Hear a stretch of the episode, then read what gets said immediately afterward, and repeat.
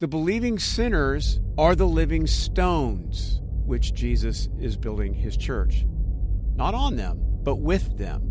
Those of us who are believers in Christ, we are living stones. We are the church. We're the building.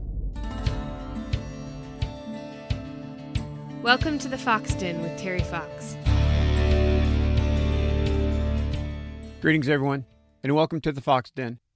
In this episode, I'm going to talk about building the church. Obviously, I don't mean a church building.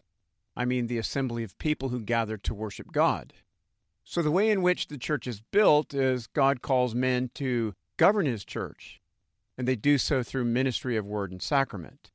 Yet the Bible teaches that God alone does all the work in salvation. And this is laid out pretty clearly in First Peter chapter one, verses one through two. And there we see that the work of salvation is a Trinitarian work. We see all three persons of the Trinity involved in salvation. There in First Peter chapter one, Peter is addressing Christians that are dispersed around Asia Minor. And he calls them elect exiles. And they're elect exiles according to God's foreknowledge, meaning God knew them before they were saved. He says they're elect exiles in the sanctification of the Spirit.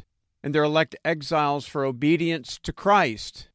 They're elect exiles for the sprinkling with his blood. And we see this even more elsewhere. In John chapter six, verse thirty-seven, we see that God gave Jesus a number of people to save. Jesus says, all that the Father gives me will come to me. And it's certain that they're going to come to him. So all that the Father gave to Jesus to save will be saved. And we see in Titus chapter three, verse five, that the Holy Spirit regenerates. And we know from the Gospels and elsewhere that Jesus obeyed the law on our behalf. He died the death that we deserve. And he rose from the dead on our behalf. And because we're united to Christ by faith, all that belongs to him belongs to us. His obedience is our obedience. His death is our death. His resurrection is our resurrection. But not only does God do all of the work of salvation, Jesus is the one who builds his church. And he does this by calling people to himself. And how does he do that? Well, he calls men to go preach his word, to administer the sacraments, to exercise church discipline and other works of ministry. He nourishes his people by these means. Now, with this in mind, let's take a look at Matthew chapter sixteen, verses thirteen to twenty. And the first thing to see in verses thirteen to fifteen is a shift. Jesus asks, who do the people say the Son of Man is? They say John the Baptist or Elijah or Jeremiah or one of the other prophets. And then Jesus directs the question to his disciples. Who do you say that I am? Now, there's three parts to this shift. First, there's a shift from Son of Man to Jesus. And here Jesus is connecting himself to the Son of Man. And what does he mean by Son of Man? Well, Ezekiel gives us a glimpse of the Son of Man. Ezekiel was a prophet to Judah during the exile, and he saw several visions, and that's what he has written down in the book of Ezekiel. And Son of Man is used over ninety times, and several times God calls Ezekiel Son of Man.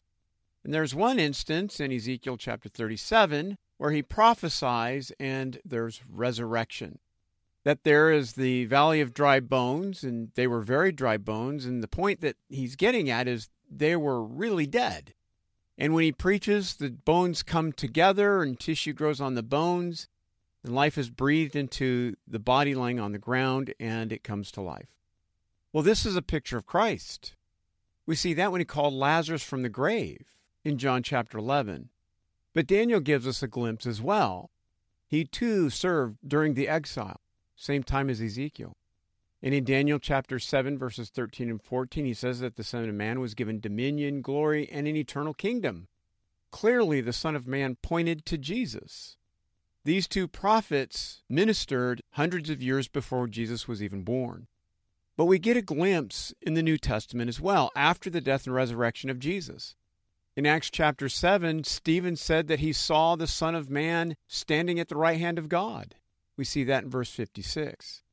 Jesus is the Son of Man. So the first part of this shift is from Son of Man to Jesus. The second part is, what do people say and what do the disciples say?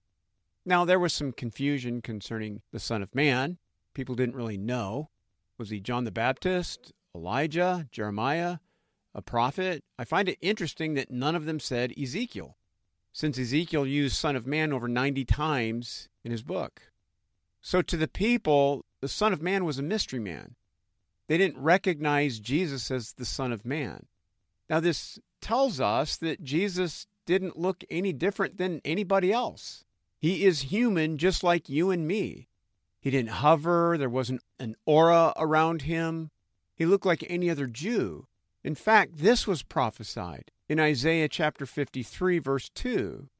Speaking of Christ, the suffering servant, it said that he had no form or majesty that we would look at him. There was no beauty that we would desire him.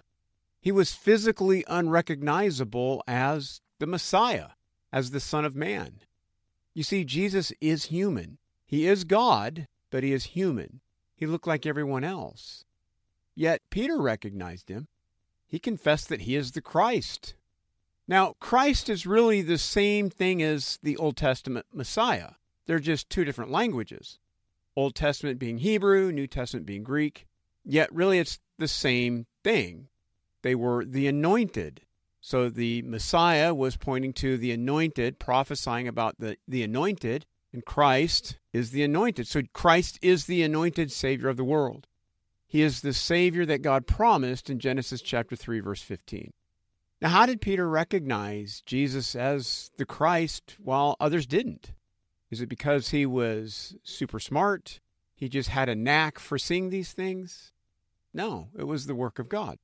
In fact, Jesus calls Peter blessed. And why does he say that? Because God has taken an interest in him. Jesus tells him in verse seventeen that flesh and blood didn't reveal this to him. The Father revealed this to him. So Peter didn't figure this out on his own. He wasn't just so spiritually in tune that he recognized Jesus.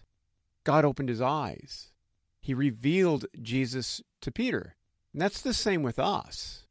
We're not super smart or so spiritually in tune that we recognize Jesus as the Christ. God revealed it to us. He made Christ known to us. Now, there's a third shift, but this is really related to the second one, and that's this unknown figure to "You're the Christ." The people were unsure, and Peter confesses Jesus as the Christ. I'm not going to go into detail here because it's really related to the second point. But in summary, there's a three-part shift. Son of Man to Jesus, the people to disciples. They don't really know who he is. Jesus is the Christ. Now look at what Jesus says next. He tells Simon, who is Peter, he tells Simon, "You're Peter, and on this rock I will build my church, and the gates of hell shall not prevail against it." He says that in verse eighteen. Now there's several things to see here. First, he calls Simon Peter. Peter here in the Greek is the word for rock, right? It's the word that we get petroleum. And then Jesus says, "On this rock I will build my church." Well, what does Jesus mean by this rock? Is Peter the rock? Well, there are some who would say so, but that doesn't seem to be the case. Peter's not the rock on which Jesus would build his church. And why do I say that? Well, Paul calls Jesus the cornerstone in Ephesians chapter two, verse twenty. Now, I'm not an architect or a, a builder, but as I understand it, the cornerstone is really the important stone. Everything is built on that cornerstone. So that makes sense that Jesus is the cornerstone because the church is built on him. And then also referring to when Moses struck the rock in the wilderness, there in Exodus chapter seventeen, Paul in the New Testament says that Christ was that rock. So Moses did that hundreds of years before Jesus is even born. And Paul, after the death and resurrection of Christ, says that Jesus is that rock. And then also, if Peter was the rock, Jesus would have said something like, "You're Peter, and on you will I build my church." But he doesn't say that. Another piece to this is we don't have the nonverbals. Perhaps Jesus said, "You're Peter," and pointing to himself, "On this rock I will build my church." Not saying that is what happened, but what I'm saying is we don't have the nonverbals. We just have the written language. And then finally, Peter's no different than you and me. He's just as sinful as we are. So it'd make no sense that the church is built on Peter. So what is this rock that Jesus is talking about? Well, I think there's three possibilities. The first one is the confession, you are the Christ. Maybe Jesus was saying, on that confession, I will build my church. Okay, the second possibility is that Jesus is the rock. Well, he is the cornerstone, so we know that he's that, so it makes sense that he would be the rock on which he builds his church. Or perhaps the believing sinner, that's the third possibility. Peter tells us in First Peter chapter two, verse five, that we are living stones being built up in a spiritual house. So in either case, we are the building material of the church, and Christ is the cornerstone. The believing sinners are the living stones which Jesus is building his church. Not on them, but with them. Those of us who are believers in Christ, we are living stones. We are the church. We are the building. Next, who is the builder of Christ's church? I think this is an important question because we often feel like the weight is on us to build Christ's church. We don't feel like he's moving fast enough, or we need to do certain things to build his church, maybe have more upbeat music or have different lights in the sanctuary, whatever it might be. We often feel like it's our responsibility to build the church. But what does Jesus say? I will build my church. Jesus doesn't need anybody. He works through men to build his church, but he doesn't need you and me to build his church. God does all the work. Now, I do want to foot stomp one more thing here. This is Christ's church, not ours. He says, I will build my church. And I think this is a warning to us, in particular, those of us in ministry. The church isn't ours to mess with. So we have to be very careful how we conduct ministry because it's Christ's church, not ours. But we also have a guarantee here. Jesus will build his church. Then look at what he says in verse eighteen. The gates of hell shall not prevail against it. Now, I used to think this was a defensive term, meaning that hell is going to be sending a barrage and they just can't make any headway against the church. But that's not what this is. It's not the gates of heaven. It's the gates of hell. You see, hell is on defense. Jesus is on offense, and hell cannot defend itself. Think about that. Hell can't win. The church may look frail, weak, defeated, but it's victorious because Jesus is the builder. Jesus then gives us a glimpse of how he'll build his church. He says to Peter that he's going to give him the keys to the kingdom, and whatever he binds on earth is bound in heaven, whatever he looses on earth is loosed in heaven. And here he's talking specifically to Peter. But in two chapters, he's going to be talking to the disciples, and he says something similar. Whatever they bind on earth shall be bound in heaven. Whatever they loose on earth shall be loosed in heaven. What does he mean by this? Well, this is connected to the Great Commission found in Matthew twenty-eight. All authority belongs to Jesus, and he commissioned his disciples. He tasked them to go make disciples, and they do so by teaching and baptizing, or word and sacrament. Yet it's the sovereignty of God that makes this happen. Jesus works through his people, but he's building his church. He didn't relinquish his authority to church leaders. We are not the shepherds. We are under shepherds. He is the shepherd. We do his bidding because it's his church, and he builds his church through his people, and hell can't stop it. Now, I think at this point, it's important to talk about true churches and false churches. There is such a thing as a false church, and that's a church that would look like, act like, function like a church, but it's not really a church. Article twenty-nine of the Belgic Confession says, the true church can be recognized if it has the following marks. The church engages in the pure preaching of the gospel. It makes use of the pure administration of the sacraments as Christ instituted them. It practices church discipline for correcting faults. So there are marks of a true church. And if these marks are not represented in the church, then you have to question if it's a false church.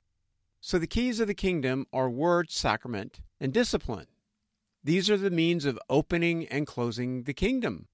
But again, Christ didn't relinquish his authority. It's through these means that Christ builds his church.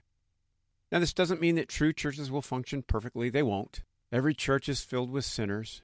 Even ministers and elders and deacons are sinners. We're imperfect.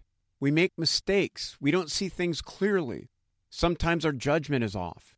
Sometimes because of our own calloused hearts, we're not caring. We're not pastoral. We make mistakes. Yet Christ rules every true church through these imperfect men. And the key in all of this, faithful to the task, word, sacrament, discipline. Jesus continues to gather his sheep, and hell can do nothing about it. He gathers his people by calling them.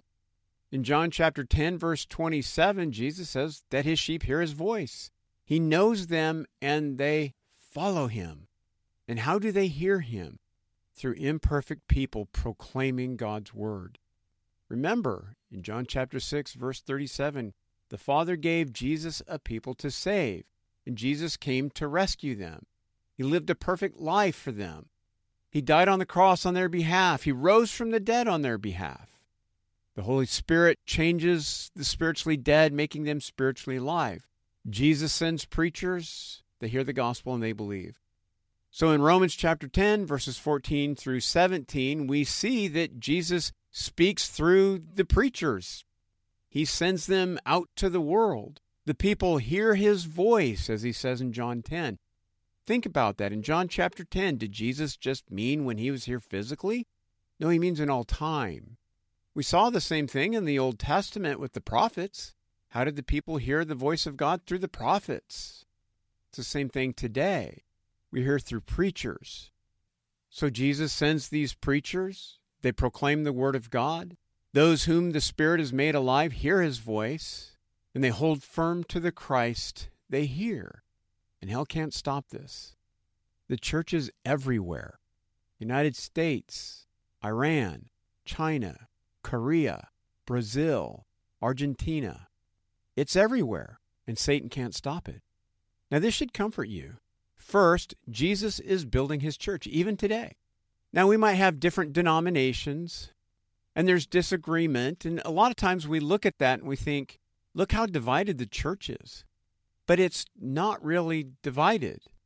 We're all united to Christ. It's just that we're sinful and we see things differently. We don't see things clearly. So though I'm a Presbyterian, there are a lot of things that I have in common with my Baptist brothers and sisters, but there's other things that we don't agree on. So we're going to be in different denominations.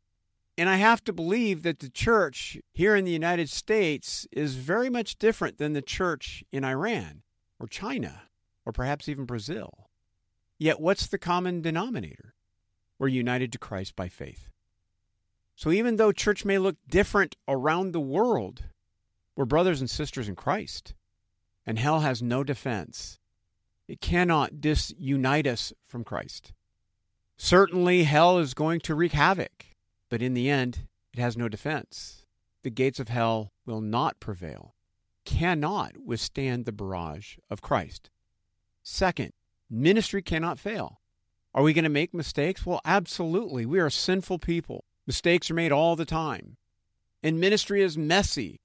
But if Jesus builds his church, if God is the one who saves, who does all the work of salvation, how can we fail? God will accomplish his purpose to save his people. This isn't an excuse to be lazy, but we're not the builders. We just do the work of ministry. So let's be active. Let's exercise the gifts that God has given us. And we do that to benefit God's people. So we're not being lazy. We're doing the work that God called us to do. And Jesus is the one who builds his church. And then finally, this should comfort you because God has taken an interest in you. And what's the proof? You believe. You recognize that you are sinful. You recognize that standing on your own merit, you're doomed. You recognize that Christ is the only perfect substitute for your salvation, and you rest on him alone. Because you believe, that's proof that God has taken an interest in you. Because this wouldn't have happened apart from the work of God. The Father foreknew you. He gave you to Jesus to save. The Holy Spirit made you alive and enabled you to trust Jesus. And Jesus called you through a preacher, and you heard the Good Shepherd, and you believed. Jesus came to bring you in the fold because God gave you to him to save. God has taken an interest in you. He did everything to make sure that you were rescued. And he sent Jesus to save you. And hell could do nothing to stop this. That concludes this episode. If you have any questions, please email me at terry at thefoxdenjournal.com. If you enjoy The Fox Den, please leave a positive review and share this podcast with others. And if you haven't done so already, please subscribe. The Fox Den is a member of the Society of Reformed Podcasters. Thanks for listening. And remember, faith comes by hearing.